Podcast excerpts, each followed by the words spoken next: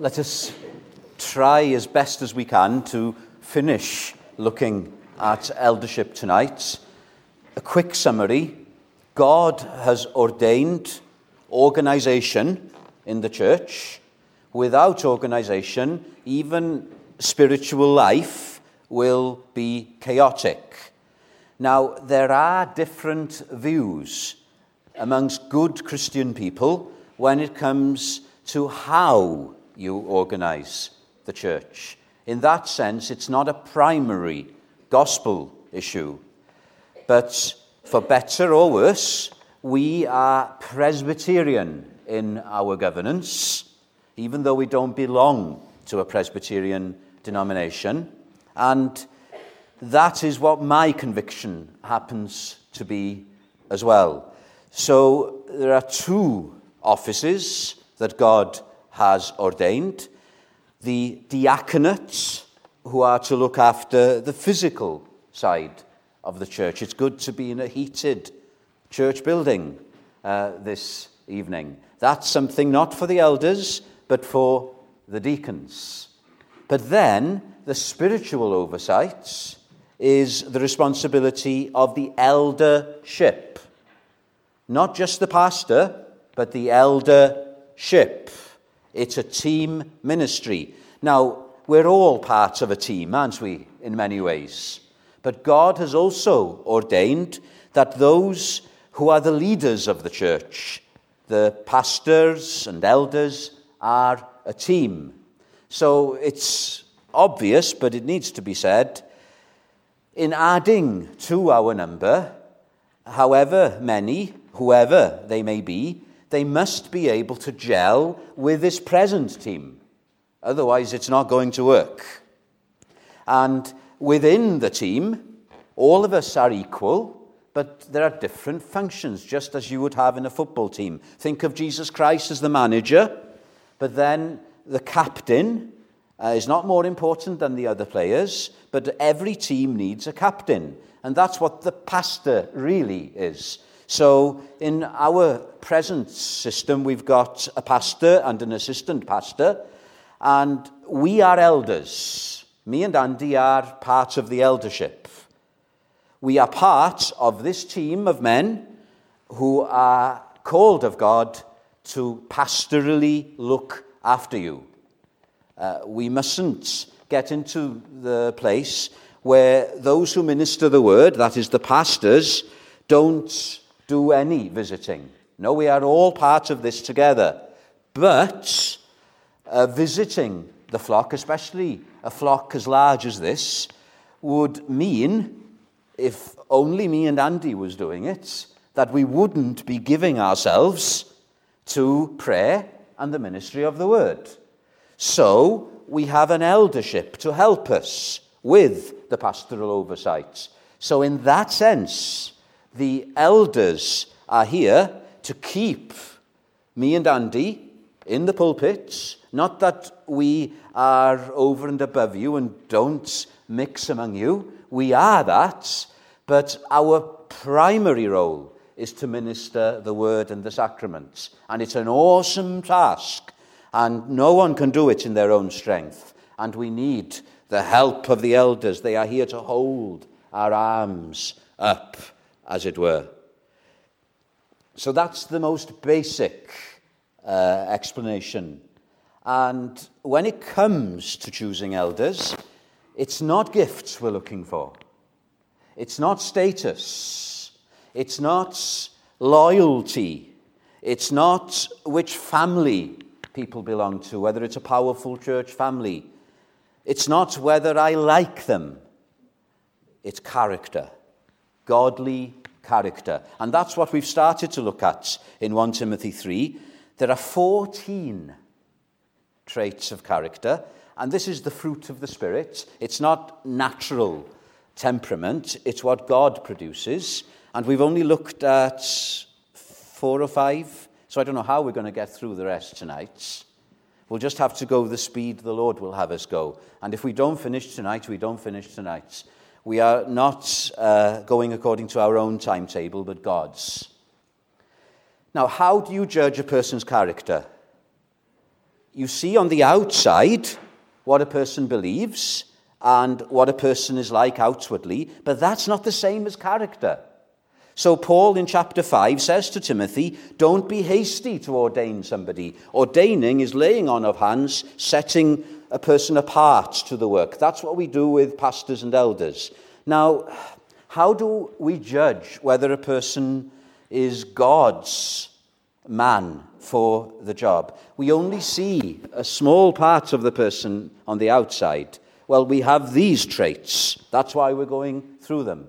So I want you to forget now about how long a person has been in the church for, whether they're an important, I hate the phrase, but you know what I mean, an important family. We've just got to look for character. Character. So let's continue. We've looked at without reproach, blameless. So there's got to be integrity the husband of one wife. I'm not going to go through all of these now. Uh, we did that last time. temperate, sober minded, good behavior. That talks of a balanced uh, mind and attitude and lifestyle. So let's look, we'll group some of them together, right? So don't worry. We're not going to have, um, I don't know, nine points or something. Uh, we'll just try and clump some of them together. So I'm going to put the next two together hospitable and able to teach. Interestingly, able to teach is the only gift. Hospitable. In the authorized version, what does it say? Given to hospitality. So you can say that's a gift. Not everybody can offer hospitality. Now, what do we mean by this? Well, it's very simple. In the New Testament period, uh, there wasn't much available in terms of accommodation if you were a preacher or an apostle or an evangelist traveling around, uh, the uh, hostels were very rough and disreputable places.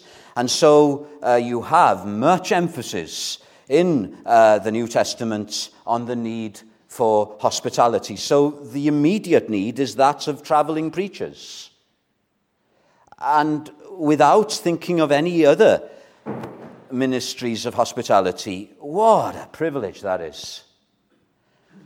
I can travel from south to North Wales and I can think of homes all along the way where hospitality has been offered to us preachers.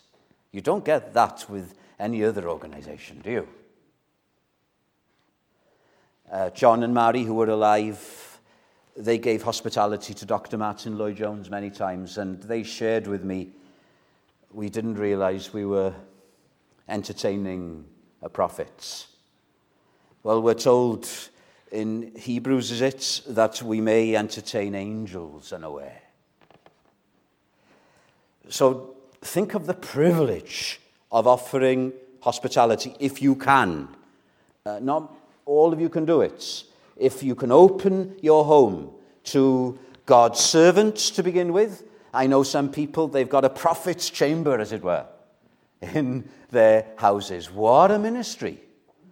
Uh, you can't have fellowship in a travel lodge, but you can have fellowship in the home of a believer. And I've been privileged to uh, no hospitality, not just in this church, not a, just across Wales and this country, but overseas. And I just want to tell you what an immense privilege it is just to be in the home, to have people open not just their homes, but their hearts to you.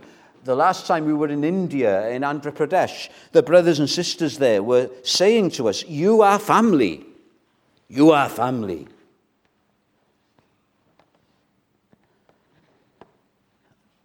But let's think more in terms of what we as a church can do.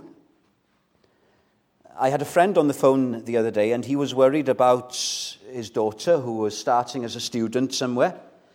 And he was so relieved that when she went to the local evangelical church, he knew there were godly families there that would be looking after her and offering hospitality. I say this for your encouragements. This church is renowned for the hospitality it shows to students and those who are away from home. People have a home from home. My friend, you may not be standing in the front. You may not even be uh, an elder or considered for eldership, but you can be involved in this ministry of hospitality.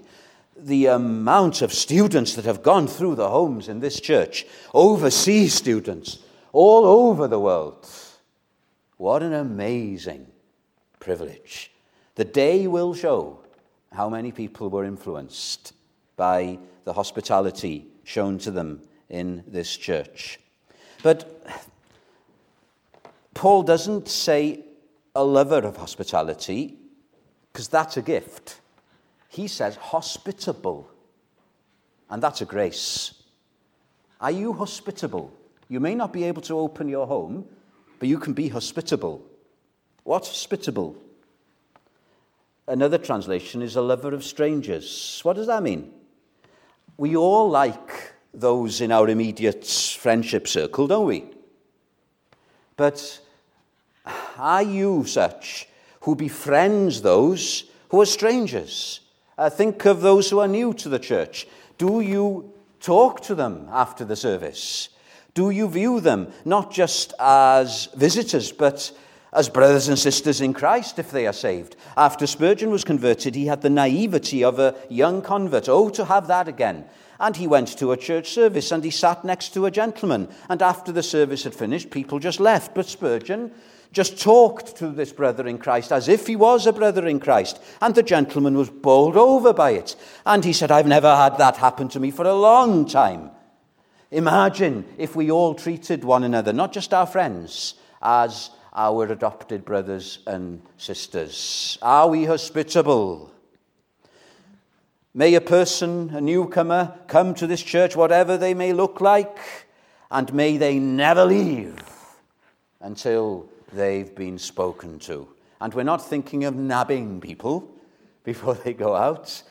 May this be a place of welcome, a place of refuge, a place where people feel safe. So, in an elder, you are looking for a person, even if they're shy, who looks out for other people. We can sometimes be so preoccupied with our own problems, and some people have big problems. But we can get so bogged down with them that we're not looking around.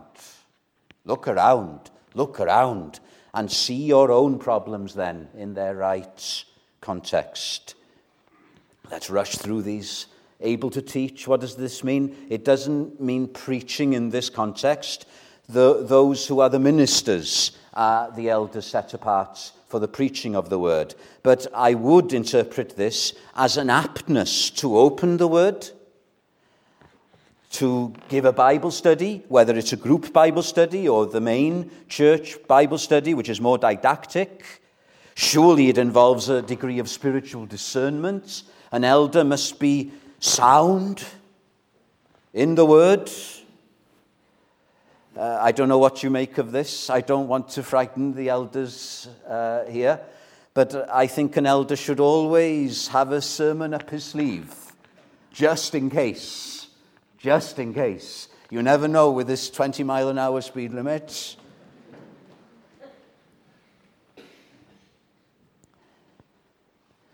So we're not thinking of those who are gifted preachers. But we are thinking of those who have spiritual discernment and who can give a wee word. Let's look at the next four together. You'll see why. Not given to wine, not violent, but gentle, not quarrelsome. Not given to wine. Paul is not saying to Timothy, you can't drink alcohol.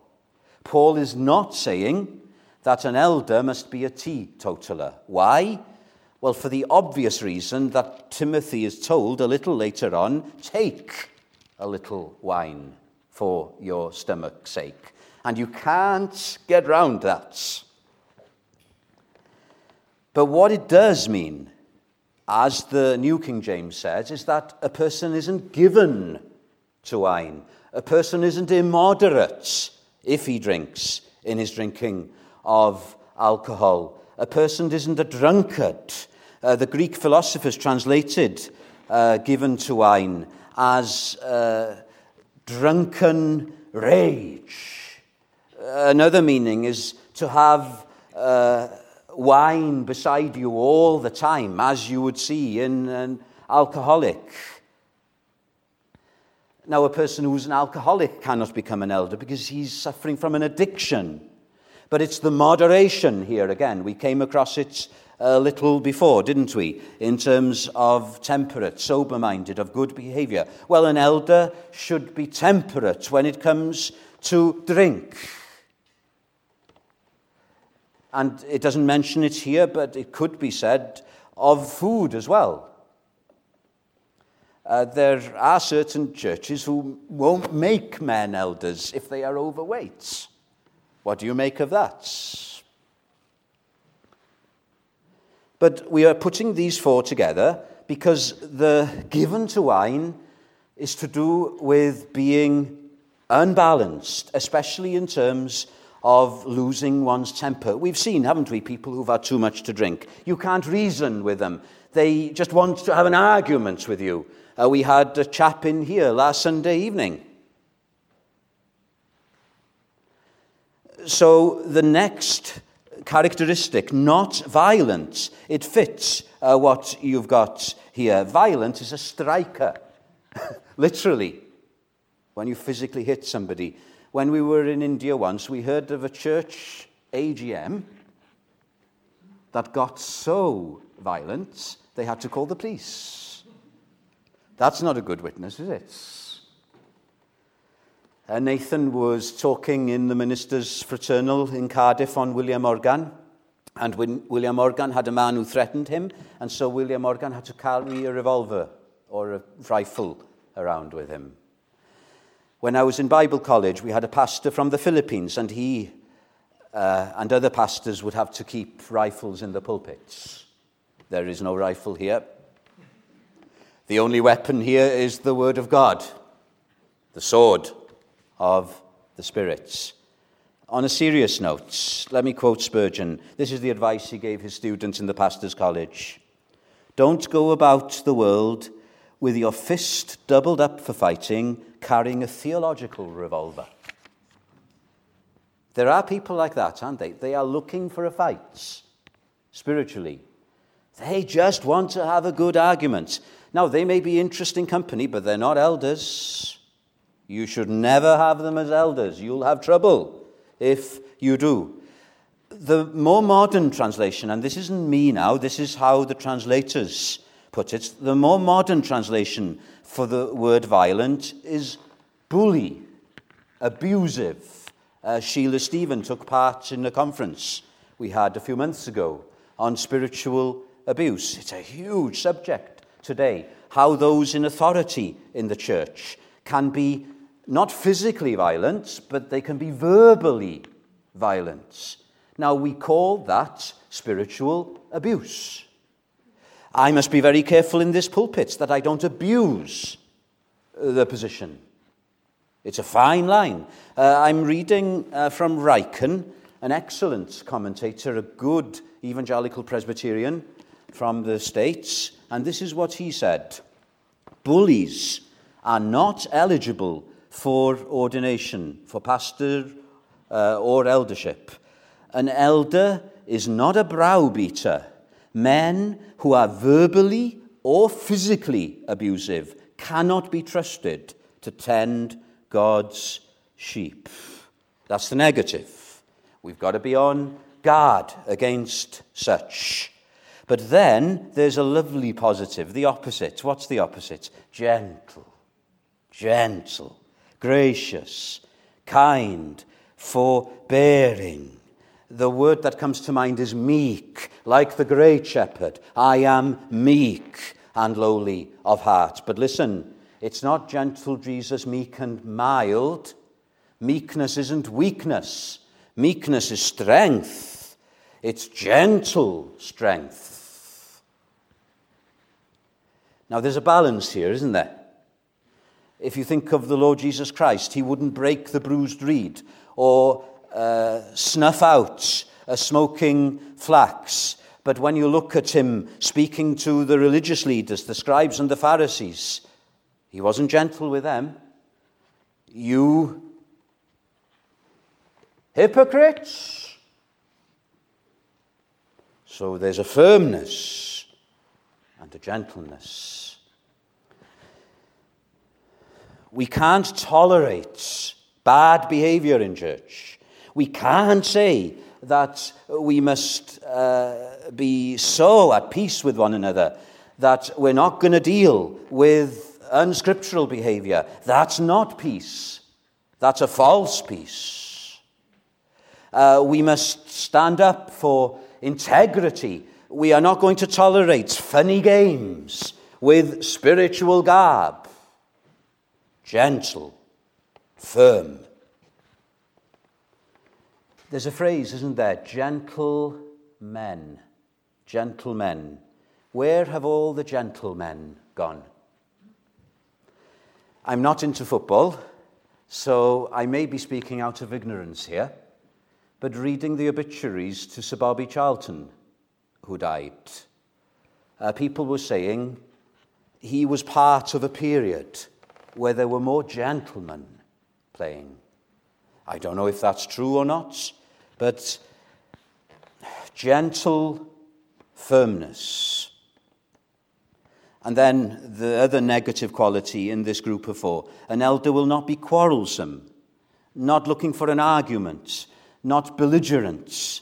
Uh, there, I'm reading from the ESV here because it's the best translation. In 1 Timothy 6, verse 4, uh, there were disputes and they caused, this is what Paul says in 1 Timothy 6 4, they caused envy, dissension, slander evil suspicions, and constant friction among people who are depraved in mind.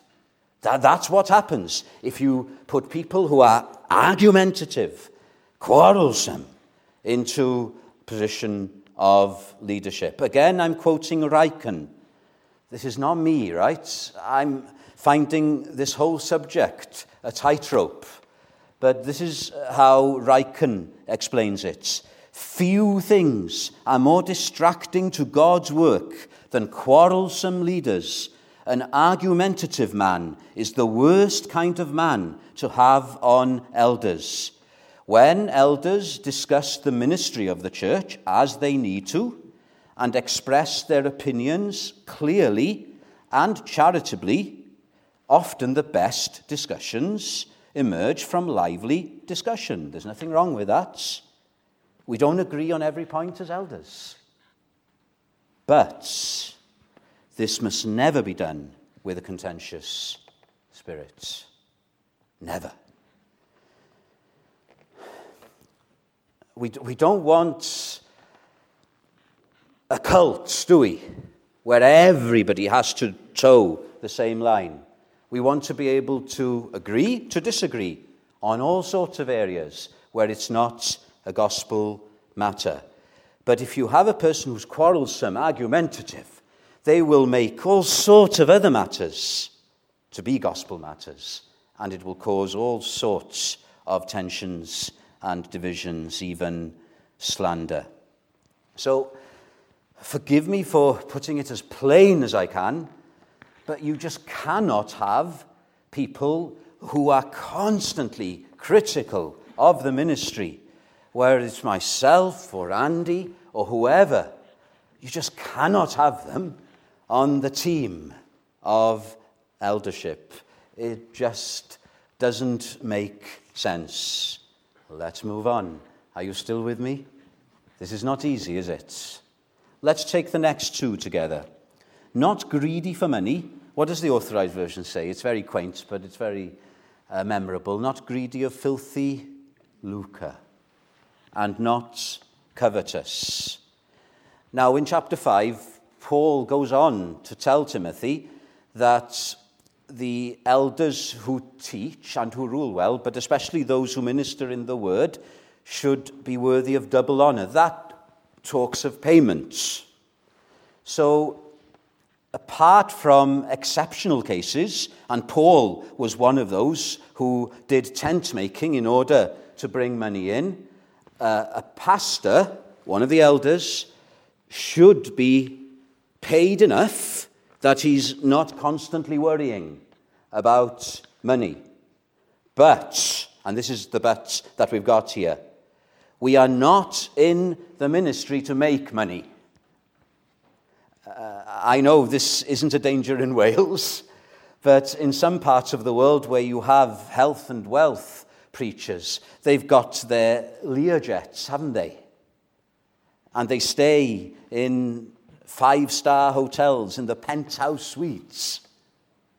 Paul says that's anathema to me. Uh, one of the things that I remember reading about Billy Graham in his obituary was that he never stayed in a posh hotel.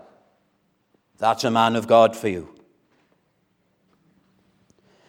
We must be careful that we don't make men who are rich elders simply because of their status. I've said before, the Presbyterian Church, instead of a platform, would have had the Sêt Fawr, the big seat there, and it was filled with the elders and the deacons, and they were mostly the big wigs in society, the solicitors, the bank clerks, the head teachers.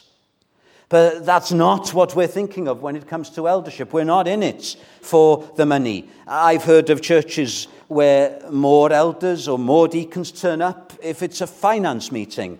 That is completely unbiblical.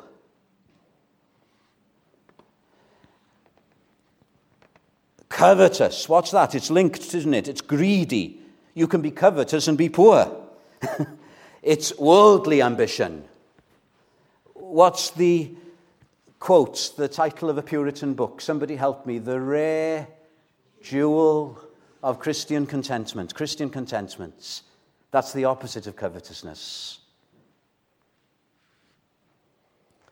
So if a person hasn't got the grace of Christian contentment, they can't really be an elder.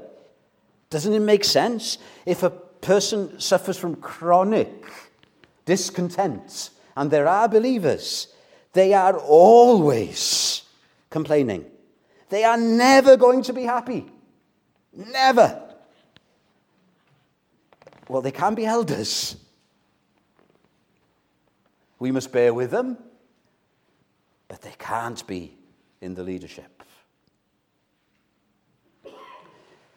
And then this is one I've always found frightening rules his own house well, having his children in submission with all reverence. Uh, we hear of Jonathan Edwards, the great American preacher theologian. Apparently, when he walked into the room, his family stood up. they called him Sir. Well, it doesn't mean that, does it? What does it mean? It doesn't mean a perfect household. That doesn't exist. It only exists in fiction. And usually, if it's perfect on the surface, there's something going wrong underneath. If it's too good to be true, it is too good to be true. What does it mean? Well, it means if a man is going to be an elder looking after the family of God, he must seek to look after his own family as well. So it's not right, is it, if a person who is an elder is so busy going to elders' meetings that he has no time for his family. Uh, one of the good things we have done uh, since Andy has come to us is we've cut down on elders' meetings. Thank you, Andy.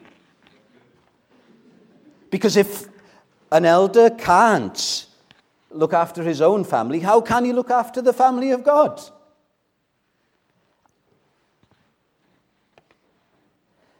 Eli comes to mind. As he got older, he failed to discipline his sons, and they wrought havoc. Now, that doesn't mean to say that we must be disciplinarians. People have different views when it comes to disciplining children, and we must respect that. And when you're thinking of teenagers, I'm not looking anywhere, but that, that's a, an impossible task, isn't it? I like what the Book of Common Prayer says. It asks this question. I think it gets the right balance.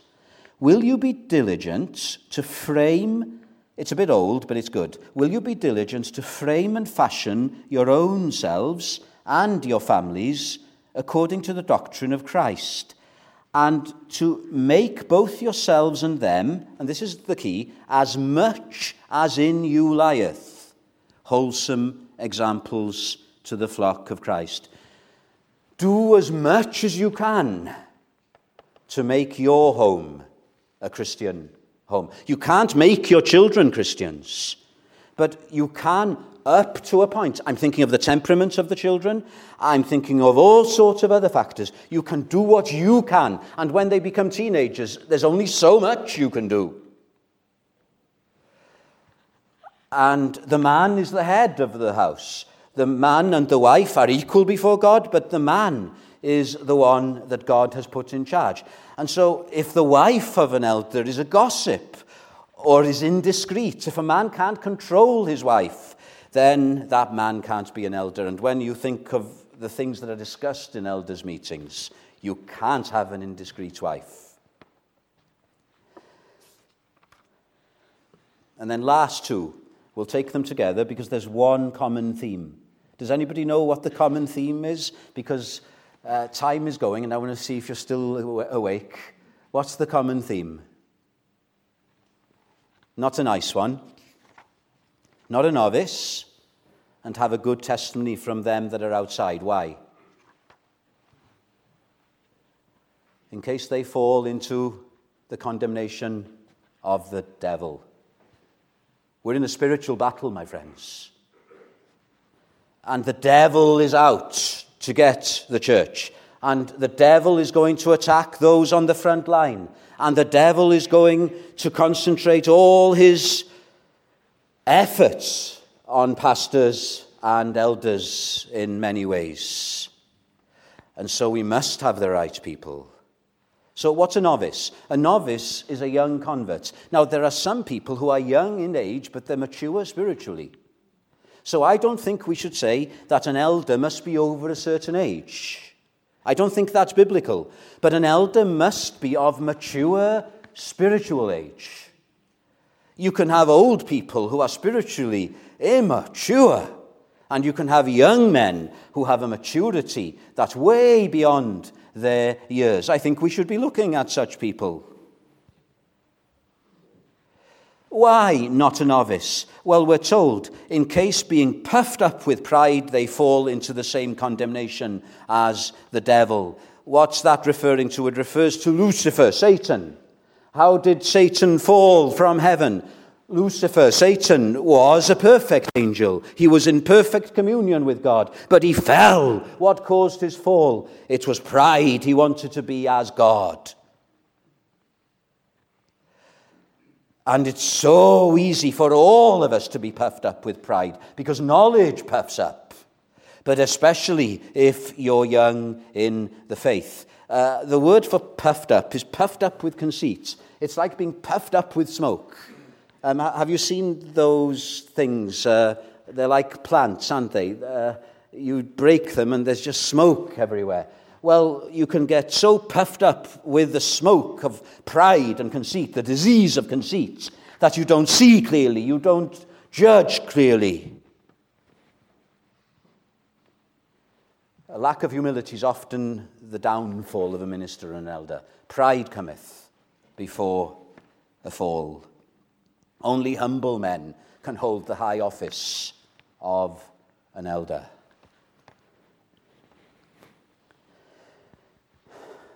Those who are in the ministry, may the ministry not get into their heads. Those who are in leadership, in eldership, may that not get into their heads.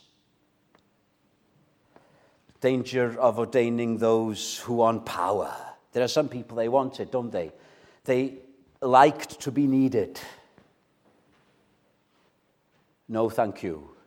Not in the church of Jesus Christ. And then finally, an elder must have good testimony of those who are outside. What does that refer to? Well, we've already alluded to it in the first character traits. They must have a good report, they must be respected in society.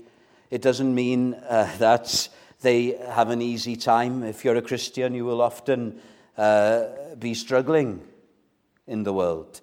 But it does mean people respect you. In the workplace, people uh, will respect your record in the workplace. If a person's got a bad track record, they can't be an elder. And again, it's the same, isn't it? Otherwise, they fall into reproach and the snare of the devil. Let me just wind down. Augustine answering the question what are the three characteristics of a Christian? Do you know what he said? The first characteristic is humility. The second characteristic, humility. Very good. The third characteristic, you've got it, humility. Let him who thinks he stands take heed, lest he fall. How can it be otherwise? We're serving in the kingdom of the servant king. And those who are his under shepherds will have servant hearts, servant leadership. So a few questions as I come to an end.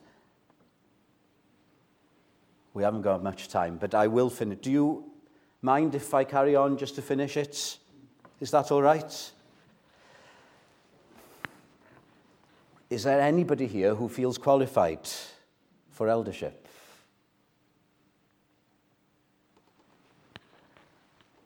No way.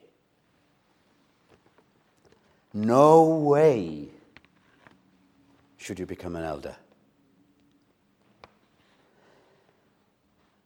But what about the word desire? If a man desires the position of an elder, how do you explain that? It's not carnal ambition.